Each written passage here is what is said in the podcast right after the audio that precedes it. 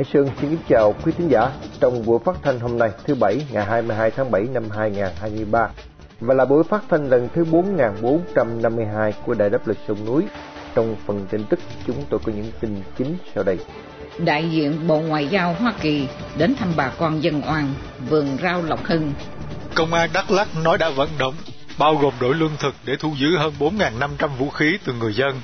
Công an bắt thêm ba người thượng Ukraine bắt đầu sử dụng bom chùm do Mỹ viện trợ. Chi tiết các bản tin nêu trên sẽ được Mỹ Linh và Đồng Tâm gửi đến quý thính giả để mở đầu chương trình.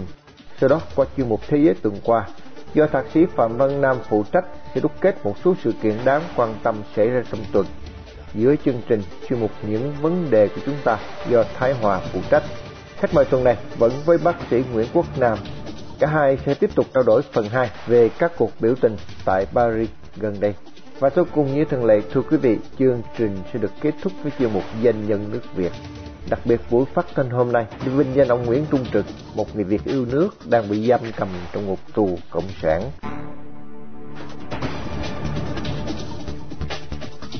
Mở đầu chương trình, mời quý thính giả theo dõi phần tin tức sẽ được Mỹ Linh và Đồng Tâm trình bày sau đây.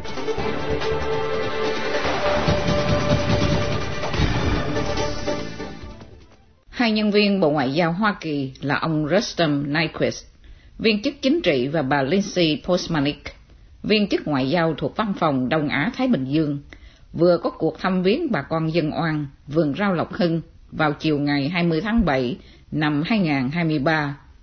Cuộc gặp diễn ra tại nhà ông Cao Hà Trực, một trong những người đại diện cho bà con dân oan.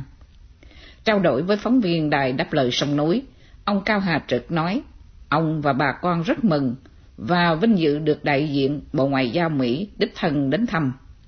Ông nói, kể từ khi nhà cửa của chúng tôi bị nhà nước phá hủy, đã có nhiều phái đoàn quốc tế gặp gỡ chúng tôi ở những địa điểm khác nhau.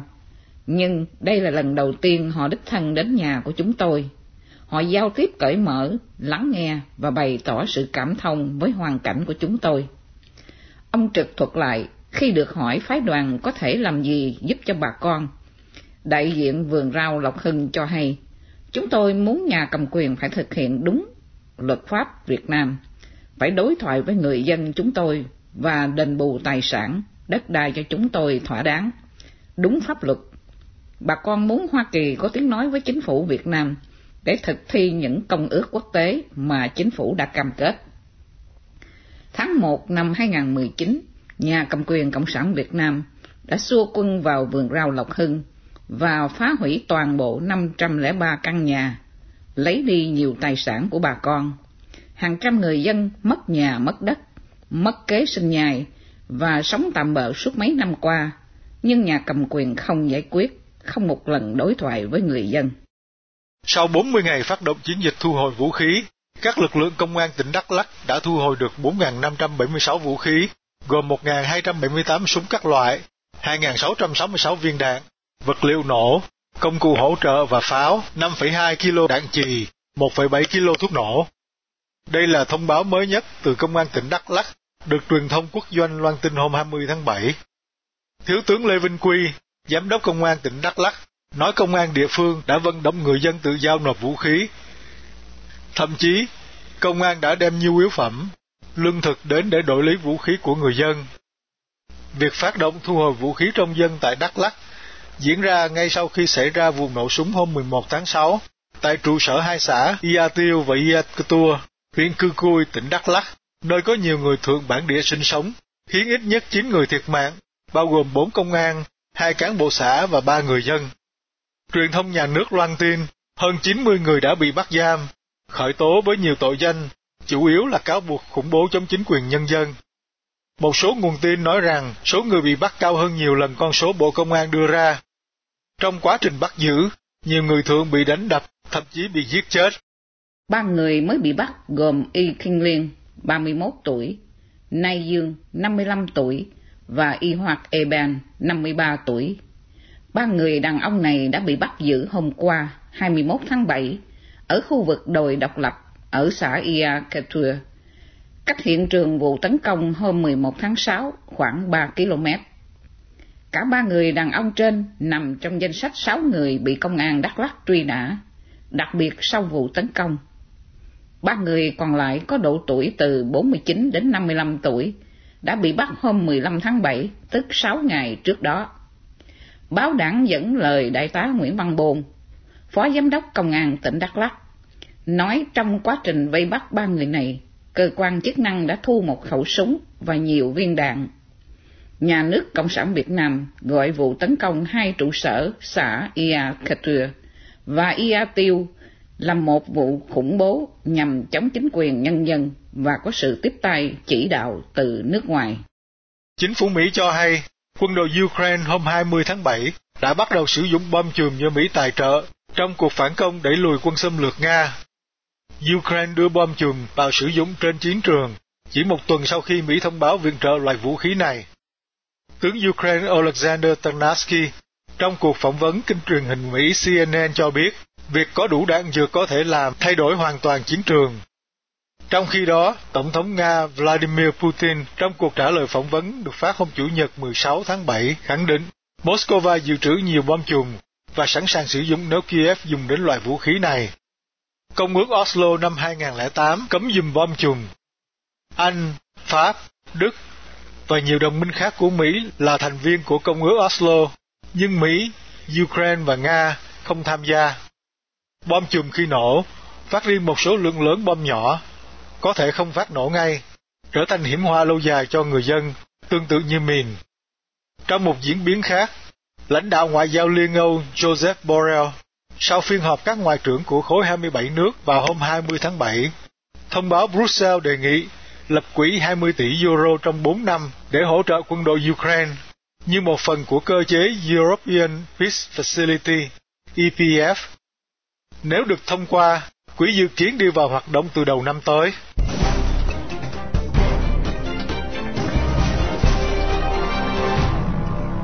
Liên tục chương trình, mời quý thính giả theo dõi chuyên mục Thế giới tuần qua do Thạc sĩ Phạm Văn Nam, nguyên Thứ trưởng Bộ Phát triển Kinh tế và Gia cư của tiểu bang Massachusetts, đặc trách về thương mại quốc tế phụ trách. Vân Hải Sơn xin kính chào Thạc sĩ Phạm Văn Nam. Thế giới tuần qua có sự kiện nào đáng quan tâm nhất theo góc nhìn của ông, thưa ông Nam? Xin kính chào anh Hải Sơn và quý vị thính giả của Đài Đáp Lời Sông Núi. Thưa quý vị, trong các câu chuyện thế giới tuần này, chúng tôi xin được chia sẻ một vài nhận xét về những thay đổi trong chính sách đối ngoại của Đức đối với Trung Cộng. Thưa quý vị, là trong những năm gần đây, Đức Quốc bao giờ cũng có những quan hệ mật thiết chặt chẽ với Trung Cộng. Từ thời bà Thủ tướng Angela Merkel cho đến chính quyền của ông Thủ tướng hiện giờ Olaf Scholz, chính sách của họ luôn luôn là buôn bán làm ăn với các nước độc tài như Trung Cộng và Nga. Năm ngoái, sau khi Tập Cận Bình tái nhậm chức Tổng bí thư của Đảng Cộng sản, Thủ tướng Đức Scholz đã sang thăm viếng Bắc Kinh ngay lập tức. Rồi vào tháng trước, thưa quý vị, Đức Quốc đã trải thảm đỏ để chào đón Thủ tướng của Trung Cộng Lý Cường. Tuy vậy, thưa quý vị, chỉ vài tuần trước đây, nước Đức đã công bố một chính sách mới để đương đầu với Trung Cộng, một chính sách vô cùng cứng rắn. Trong bản văn dày hơn 40 trang đã có những lời lẽ chỉ trích thẳng tham vọng bá quyền của Trung Cộng. Đồng thời, nó cũng đưa ra những đường lối kế hoạch để nền kinh tế của Đức không còn tùy thuộc quá nhiều vào Trung Cộng. Thưa quý vị, chính phủ đương thời của Đức là một chính phủ liên hiệp của nhiều đảng chính trị phe của ông Scholz muốn tiếp tục làm ăn với Trung Cộng như không có gì xảy ra. Nhưng những đảng khác, nhất là đảng xanh, một đảng chính trị Trung Hòa không cực hữu cũng không cực tả đã nhìn thấy nguy hiểm của Trung Cộng. Thưa quý vị, nước Đức là một nước có nền kinh tế lớn nhất và có nền quân sự mạnh nhất của Tây Phương. Chính sách cứng rắn mới đối với Trung Cộng của Đức Quốc chắc chắn sẽ làm Tập Cận Bình thêm nhức đầu mất ngủ. Vâng, riêng tại châu Á, sự kiện chính trị ở Thái Lan sau ngày bầu cử, cho đến giờ phút này, ông có thêm thông tin gì không, thưa ông Nam? Thưa anh Hải Sơn và thưa quý vị khán giả, trở lại Á Châu, thì tuần này có hai sự việc xảy ra tại hai quốc gia đã khiến những người tranh đấu cho dân chủ gặp nhiều khó khăn hơn. Tại Thái Lan như chúng ta đã biết, vào đầu tháng 5 vừa qua đã có một cuộc bầu cử quốc hội và phe đối lập đã thắng lớn. Đảng chính trị thắng được nhiều phiếu nhất và được nhiều đại biểu quốc hội nhất là đảng tiến tới do một người trẻ mới hơn 40 tuổi cầm đầu là ông Pita. Trên nguyên tắc, ông Pita sẽ trở thành thủ tướng của Thái Lan. Thế nhưng, các thể chế do chính quyền quân phiệt của Thái Lan đặt ra đã tạo nhiều khó khăn cho ông Pita. Vì thế, ông Pita sẽ không trở thành thủ tướng của Thái Lan. Trong những ngày tháng tới, thưa quý vị, chắc chắn sẽ có những cuộc biểu tình đình công rầm rộ tại Thái Lan cũng như các thành phố khác để ủng hộ ông Pita sẽ tạo ra nhiều bất ổn chính trị cũng như kinh tế cho Thái Lan. Chuyện thứ nhì xảy ra tại Campuchia. Campuchia cũng có cái gọi là bầu cử vì chính quyền của ông Hun Sen đã độc quyền ứng cử sau khi bắt bớ giam cầm những lãnh tụ đảng phái đối lập. Không những thế mà ông ta đang làm mọi cách để đưa con trai của ông lên thay thế ông. Thưa quý vị, việc xảy ra trên hai nước khác nhau có một điểm rất giống nhau. Đó là nếu muốn có tự do dân chủ, người dân phải trường kỳ tranh đấu. Vâng, quay sang Việt Nam, liên quan đến các vụ án chuyến bay giải cứu, ông có thêm nhận định nào về việc các tham quan trước vành móng ngựa thưa ông Nam? Thưa quý vị, trở lại chuyện Việt Nam ta. Cái gọi là phiên tòa để xử những tham ô trong việc các chuyến bay giải cứu không những đã phơi bày những xấu xa của một chế độ độc tài mà còn cho chúng ta thấy những bộ mặt trơ trẽn trân tráo của những con cưng của chế độ. Một người viết tên là Hiếu Trân đã so sánh phiên tòa xử này là đúng phân xử tội con giỏi. Tác giả Hiếu Trân đã viết, quy mô của vụ việc và sự cấu kết tinh vi để trục lợi chứng tỏ tham nhũng và đồi bại không còn là sự sa sút đạo đức của các cá nhân quan chức mà đã trở thành thuộc tính của hệ thống cầm quyền cả ở cấp rất cao. Hệ thống đó hoạt động chỉ nhằm lợi dụng quyền lực nhà nước để trấn lột người dân mỗi khi có cơ hội và không từ một thủ đoạn nào. Về phương diện đàn áp và bóc lột, nhà nước Cộng sản Việt Nam còn đáng sợ hơn các tập đoàn tội phạm mafia vì chúng có cả quyền lực được súng đạn bảo vệ. Ghê tởm hơn nữa là khi tội ác bị bại lộ, các quan chức bị cáo hoặc khóc như cha chết hoặc bộc lộ tầm nhận thức thực đáng sợ. Ăn hối lộ không phải là hành vi sai trái mà là chuyện bình thường. Một thiếu tướng công an nói rằng ông vì thương người mà phạm tội xin được khoan hồng. Một thứ trưởng thì không nhận thức được hành vi phạm tội khi nhận hơn 21 tỷ đồng. Một cục phó thì kể lễ 37 năm công tác rất trong sạch, chỉ 6 tháng cuối cùng thì tác giả Hiếu Trân viết tiếp, gần 100 triệu người Việt trong và ngoài nước mấy ngày qua theo dõi phiên tòa, phân dòi với nhiều cung bậc cảm xúc. Họ nhận ra cái chế độ đống phân này đã qua thôi nát, không còn chịu đựng được nữa. Nhưng rồi mọi cảm xúc lại trôi vào quên lãng, bị đè nén dưới nhu cầu cấp bách không ai đặt vấn đề làm thế nào để ra khỏi đống phân, để dẹp bỏ cái chế độ tàn ác đó. Và vở bi hài kịch phân dòi cứ thế mà tiếp diễn, lớp dòi này bị xử thì có lớp khác thay, và đất nước cứ biến thành một đống phân ngày càng thối khắm trong sự cam chịu của người dân. Vâng, rất cảm ơn thạc sĩ Phạm Văn Nam đã dành thời giờ đúc kết một số diễn biến nóng nhất trong tuần qua để gửi đến thính giả đáp lời sông núi. Mong được gặp lại tuần sau cũng trên chuyên mục này. Xin kính chào ông ạ.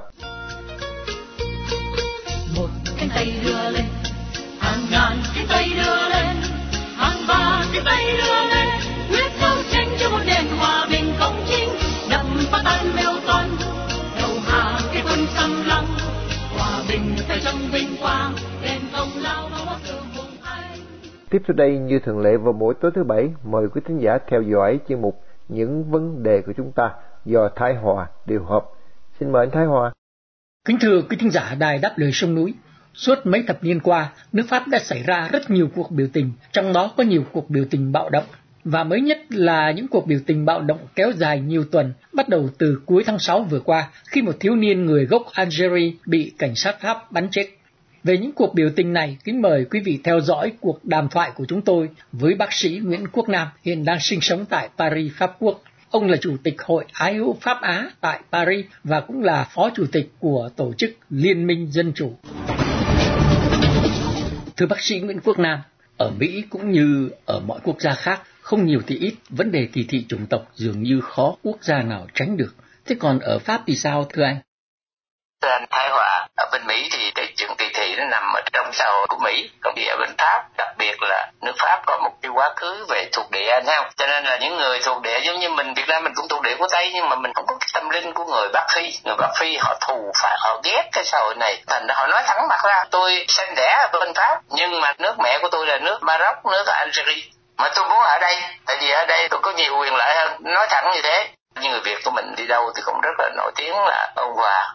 Tôi có dịp gặp các dân biểu nghị sĩ, tôi cũng có nói với họ là cái sai lầm trong cái công nhân giáo dục của nước pháp nó làm cho kết quả là ngày hôm nay trẻ con từ nhỏ đã thấy rằng có cái sự gì bất ổn trong việc giáo dục đó. Mặc dù là giáo dục nhân bản là phải nói mình người pháp giống như người pháp, nhưng mà cái kết quả nó ngược lại là nó không có đem cho người đó được thoải mái. Như con cái của chúng tôi là người việt nam đó thì thành công rất là tốt, giống như bên mỹ, anh thấy không? Là bởi vì mình dạy con mình đó là mình có tới hai quốc gia. Một quốc gia đã cưu mang mình là nước nước pháp, thì giống như cha mình cho mình cái tương lai. Nhưng mà mình đừng quên là còn mẹ mình sinh ra mình, cho mình cái đời sống mình có cái nền văn hóa của mình. Quan trọng là cha mẹ phải dạy dỗ con cái để cho nó hãnh diện nó là người việt nam nó hãnh diện nó là người pháp nó hãnh diện nó là người bắc phi. Chừng đó thì mới hết cái tệ nạn về kỳ thị anh. Tình trạng kỳ thị tại pháp là kỳ thị một chiều hay là kỳ thị hai chiều thưa anh? Là kỳ thị đôi bên chứ không phải một bên nha. Đến đổi về kỳ thị da trắng chắc bên mỹ cũng có tình trạng đó. Thấy không bây giờ nó kỳ thị ngược lại. Như tôi nói lúc nãy nó người Bắc Phi, người Maroc, người Algeria, có hai quốc gia. Họ nói thẳng tôi sinh đẻ ở bên Pháp, nhưng mà mẹ tôi là người gốc Bắc Phi, cho nên tôi ở đây, tôi thích ở đây nhưng mà tôi ghét tụi mình nó hát nhạc rock kia rồi nó kiểu dân chúng của nó đi vô các trường đánh đập giết chóc mấy người da trắng mình có có tưởng tượng không tôi ở sống ở đây thật lâu thành ra mấy cái đó là những cái tôi nhìn thấy rất rõ như vậy thì thưa anh những cuộc biểu tình bạo động tại Pháp chủ yếu là do những người Pháp gốc Bắc Phi phải không ạ? À? Thưa tai Thái do ai mà làm những cái cuộc bạo động thì tôi nói, có những người chuyên nghiệp như cái tuổi Black Bloc cái tuổi cực hữu, cái tuổi cực tả tuổi nào cực đoan là luôn luôn là như vậy. Nên nó chuyên môn đà pháp thứ hai là do những người ngoài quốc sống ở nước pháp và không ưa nước pháp. Tôi thấy rất rõ trong cái chuyện kỳ thị đó. Thì hai như hỏi giấy tờ đó thì cảnh sát khi thấy bắc phi là ra hỏi giấy. Thành ra tụi kia nó mới là chống cảnh sát thành ra đây là một cái vấn đề rất là khó khăn. Tôi nghĩ rằng nếu mà giáo dục tốt đó, thì dù cho khác biệt giàu nghèo đi nữa người dân sẽ hiểu được mình ở đâu và mình có trách nhiệm gì. Giống như người việt việt nam mình hay dạy con mình là thằng trái nhớ kẻ trồng cây chứ không thể hành xử như vậy được. Tôi qua bên đây năm 1964 cho tới bây giờ lúc nào cũng thấy có những cuộc biểu tình như thế. Thưa bác sĩ Nguyễn Quốc Nam qua thông tin trên Internet thì chúng tôi được biết là vào thứ Tư 28 tháng 6 vừa qua và những ngày sau đó, đó thì tại Paris, thủ đô nước Pháp, đã có những cuộc biểu tình bạo động khiến rất nhiều người quan tâm. Xin anh cho biết sự kiện nào là nguyên nhân gây nên những cuộc biểu tình này thưa anh? Dạ thưa anh, bắt đầu là một anh trẻ có 17 tuổi thôi, tên là Nael Merzouk, người Bắc Phi. Anh này là người dân Algeria, thứ Algeria cũng là một cựu thuộc địa của Pháp và Algeria đặc biệt rất ghét Pháp thành ra anh anh này là người xứ Algeria. Nó sẽ đẻ bên Pháp. Nó mồ côi cha từ nhỏ là, cho nên mẹ nó nuôi nó. Nó không có đi học gì hết đó. nó bỏ học. Cái nghề của nó là nghề phân phối thực phẩm. Nhưng thật sự là người ta nghi nó là nó bán á phiện cho nên nó rất là giàu. Nó 17 tuổi. Mà nó lái chiếc xe Mercedes. Nó mới mua năm bảy chục ngàn. Euro tiền ở đâu mà nó mua? Anh đang mà nó chạy xe không có bằng lái mà nó đã nhiều lần người ta bị ngưng lại thì nó bỏ chạy. Nhiều lần như vậy rồi. Lần này khi mà cảnh sát ngưng nó lại vì nó chạy trên cái đường xe buýt đường họ giấy nó cái nó đạp ga nó phóng tới. Thì anh cảnh sát đứng cái bên mới nổ súng. Thì cái hành động như vậy đã giết ảnh chết liền tại chỗ. Xe ảnh đụng ngay chụp cục đèn cái bên đó nằm đó luôn đi vô nhà thương là chết luôn. Nó là một cái ngồi nổ để cho tất cả những cái nhóm chuyên môn biểu tình bạo động đó, nó, nó liên lạc với nhau nhưng tại sao chuyện anh thiếu niên Algeria vừa bị bắn chết thì lập tức những cuộc biểu tình bạo động liền nổ ra nhanh chóng tại những thành phố lớn khắp nước Pháp như vậy, thưa anh? Dạ, thưa anh, nước Pháp nó đến độ nó nghĩ tới cái chuyện điện thoại TikTok chẳng hạn là nguyên nhân của cái sự bạo động lần này là bởi vì tụi nó truyền miệng với nhau nhìn nhìn thấy trên bên mỹ là họ cho coi rất rõ ràng. Tất cả những thành phố lớn nước pháp đều bị cùng một lúc thuộc biểu tình đánh phá. Thì rõ ràng là nó chỉ là một cái ngòi lửa nó tung lên nó đốt lên cái hiện tượng kỳ thị uh, tại nước pháp. Tôi biết không có lạ gì từ là họ người bắc phi nó không ưa người pháp là bởi vì tôi hồi tôi sinh viên tôi học trong cái trường đại học công thì người ngoại quốc nhiều lắm bởi vì ờ, đại học công thì khỏi trả tiền cho nên người ngoại quốc thường thường họ đến đó họ học.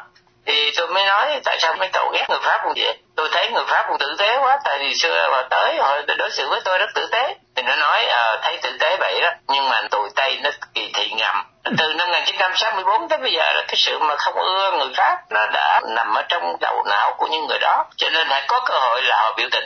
Ngày trước không phải anh chuyện George Floyd ở bên Mỹ bị đè chết bên đó thì ai cũng biết mà cái bác nói gì mà bên đây nó cũng đứng lên nó biểu tình ủng hộ. Mình thấy rất rõ là khác với bên Mỹ hồi đó là tôi nhớ lúc đi quyên tiền để giúp cho gia đình của anh George Floyd đó, thì được nhiều tiền lắm. Tôi nhớ vậy. Trong khi bên đây đó, thì một bên đó là cầu thủ đó, nó thì quyên tiền để chịu án phí cho cái anh cảnh sát bắn đó.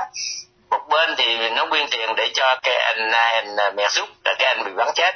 Mà anh coi đó, có mấy ngày thôi mà bên quyên tiền để giúp cho cảnh sát mà có tới 60 ngàn người hiểm trợ và nó thu lên trên một triệu đô trong khi bên quyên tiền để giúp cho các anh bị bắn chết thì thu được có khoảng 200 ngàn thôi điều đó nói lên rằng là bây giờ người pháp họ bắt đầu nó phản ứng mạnh ngược trở lại việc bạo động như vậy đó là những cái kết quả mà tôi thấy nó chỉ tạo cái sự chia rẽ rất là trầm trọng nếu mà chính phủ không có những sách lược giáo dục cho nó hợp lý Kính thưa quý thính giả, do thời lượng có hạn, chúng tôi xin tạm ngưng cuộc đàm thoại nơi đây và sẽ tiếp tục đề tài này vào thứ bảy tuần sau. Kính chào tạm biệt quý thính giả. Đáp lời sông núi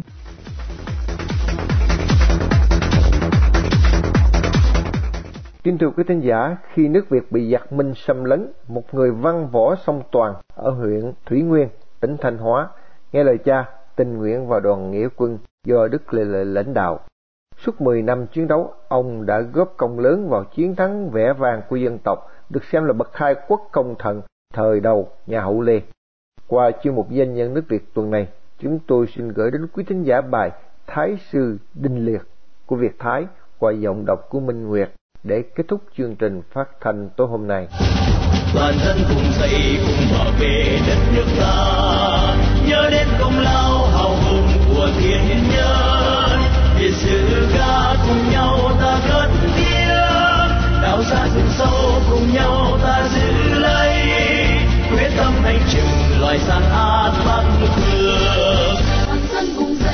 Đinh Liệt hiệu là Hồng Mai, sinh năm Canh Thìn 1400 tại Thúy Cối, huyện Thủy Nguyên, phủ Thanh Hóa.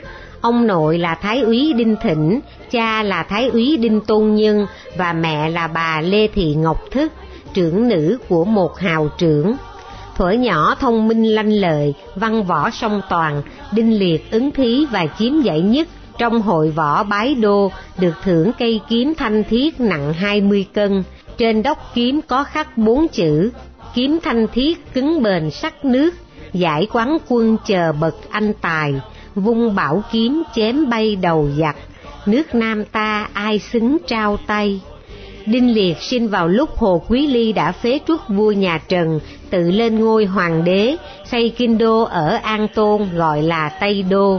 Năm 1407, lấy cớ truất phế nhà Trần, Triều Minh đưa quân sang xâm lược, chúng bắt toàn bộ vua quan nhà Hồ mang về Kim Lăng, đàn áp các cuộc khởi nghĩa do Giảng Đinh Đế và Trần Quý Khoáng lãnh đạo. Trong thời gian này, nước Việt chìm trong cảnh nước mất nhà tan, cuộc sống cơ cực dưới gót giày tàn bạo của quân Minh. Thấy vậy, cha Đinh Liệt là Đinh Tôn Nhân liền xây dựng Lam Sơn thành căn cứ địa, biến Giang Trang Thúy Cối Mỹ Lâm của mình thành một căn cứ kháng minh vững chắc, chiêu mộ được 40 tướng và hơn 1.000 dân binh. Nhưng Đinh Tôn Nhân bị bệnh đột ngột qua đời, để lại sự nghiệp kháng minh cho ba người con trai, cả ba liền đem toàn bộ tài sản, vũ khí, lương thực và nghĩa binh sang đầu quân với cậu ruột là Lê Lợi. Đinh Liệt là người bàn mưu tính kế với Lê Lợi để chuẩn bị cho cuộc khởi nghĩa Lam Sơn. Ba anh em Đinh Liệt đều dự hội thề Lũng Nhai và cả ba đều tham gia đánh các trận lớn, cao điểm là ba lần trấn thủ Linh Sơn. Sau khi nghĩa quân thắng trận tại Linh Sơn, Nguyễn Trãi và Trần Nguyên Hãn đến gia nhập vào đoàn nghĩa quân. Nguyễn Trãi được phong là quân sư, Đinh Liệt làm phó nên được gọi là hữu quân sư. Đinh Liệt đánh thắng trận Bồ Thị Lan, chiếm Khả Lưu, Tri Lễ, huyện Chi Ma, Tùng Lĩnh, Linh Cảm và bao vây thành Nghệ An. Với chiến công này, ông được phong chức kiểm hiệu Bình Chương Sự. Trong chiến dịch bao vây thành Đông Quang, ông chỉ huy mặt trận chính, tấn công từ Thanh Đàm chiếm toàn bộ phía Nam, Đông và Đông Nam thành Đông Quang, tiêu diệt hơn một vạn quân Minh, nhưng hai người anh của ông đã hy sinh trong trận chiến. Sau đó, ông cùng quân sư Nguyễn Trãi tương kế tự kế, lừa Vương Thông vào trồng, tiêu diệt hơn một vạn quân của Vương Thông ở Bồ Đề, gây cho việc xuất 11 vạn quân của Liễu Thăng và 5 vạn quân của Mộc Thành chậm lại một tháng. Tiếp theo, ông được cử làm chủ soái đánh 11 vạn viện binh của Liễu Thăng. Ông cùng các tướng Liêu Nhân Chú, Lê Linh, Phạm Văn Liễu, Lê Sát, Lê Thụ, Trần Lựu, Lê Bồi, Lê Văn An, Nguyễn Lý, Trần Nguyên Hãn, Trịnh Đồ dẫn quân đánh liên tục từ ải Chi Lăng qua Cần Trạm, Phố Cát xuống tận Sương Giang, tiêu diệt toàn bộ viện binh của nhà Minh, giết tổng binh Liễu Thăng, phó tổng binh Lương Minh, thượng thư Lý Khánh và hàng trăm tướng giặc. Sau trận này, ông được phong chức Thái Bảo Kỳ Vũ Hầu. Khi vua Lê Thái Tổ băng hà, ông đã được vua Lê Thái Tông phong làm Thái Phó Á Quân Hầu, phụ chính giúp vua và được cử làm chủ soái đánh bẹp quân Chiêm Thành. Cuối năm 1470, nghe tin vua Trà Toàn của Chiêm Thành chuẩn bị đưa 15 vạn quân xâm chiếm Đại Việt, ông được cử làm chinh lỗ đại tướng quân, Lê Niệm là phó tướng, đem 15 vạn quân thiện chiến, đi chinh phạt và phá tan quân Chiêm Thành. Vua Trà Toàn của Chiêm Thành và toàn bộ tướng sĩ đều bị bắt sống. Ông dẫn quân truy kích quân Chiêm đến tận Phan Lung, tức Phan Rang ngày nay. Từ đó toàn bộ đất Chiêm Thành bị sáp nhập vào Đại Việt. Sau thắng lợi này, ông được vua Lê Thánh Tông phong làm thượng trụ quốc thái sư, thay mặt vua đi thanh sát 13 đạo quân của Đại Việt, từ ải pha lũy cho đến tận Phan Rang, để đề xuất kế sách hưng thịnh cho đất nước.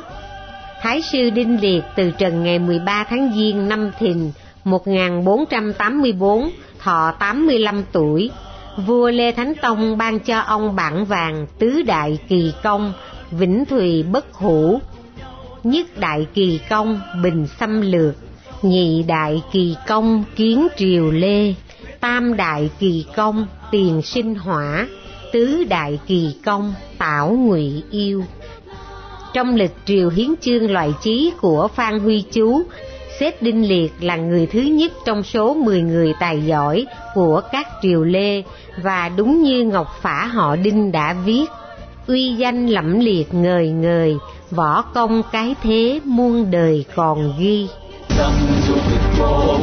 Son, với núi sông Nam đời đời mãi còn thiên, cùng nguyện theo người xưa đi giữa nước, mong cho ngày sau toàn dân luôn gắn bó.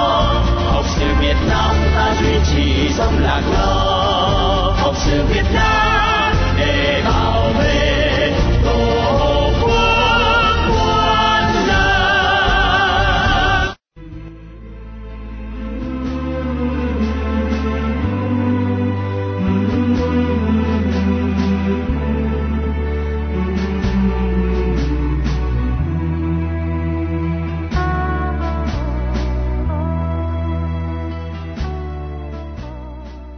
Trước khi chia tay trong buổi phát thanh tối nay, mời quý thính giả cùng đại đáp lời sông núi nhớ đến ông Nguyễn Trung Trực, sinh năm 1963, bị bắt ngày 4 tháng 8 năm 2017 với bản án 12 năm tù giam.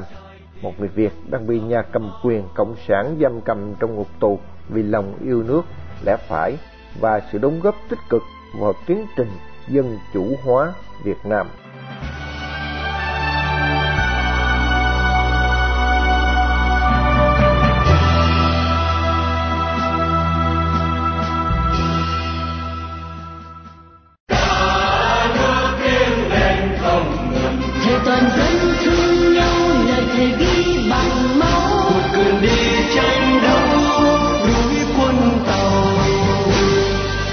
Trình phát thanh đáp lời sông núi hôm nay đến đây là chấm dứt. Hẹn gặp lại quý thính giả trong chương trình tối mai vào lúc 7 giờ 30. Mọi ý kiến và thắc mắc xin liên lạc với ban biên tập của đài phát thanh đáp lời sông núi tại địa chỉ liên lạc chấm đáp lời sông núi viết tắt a gmail.com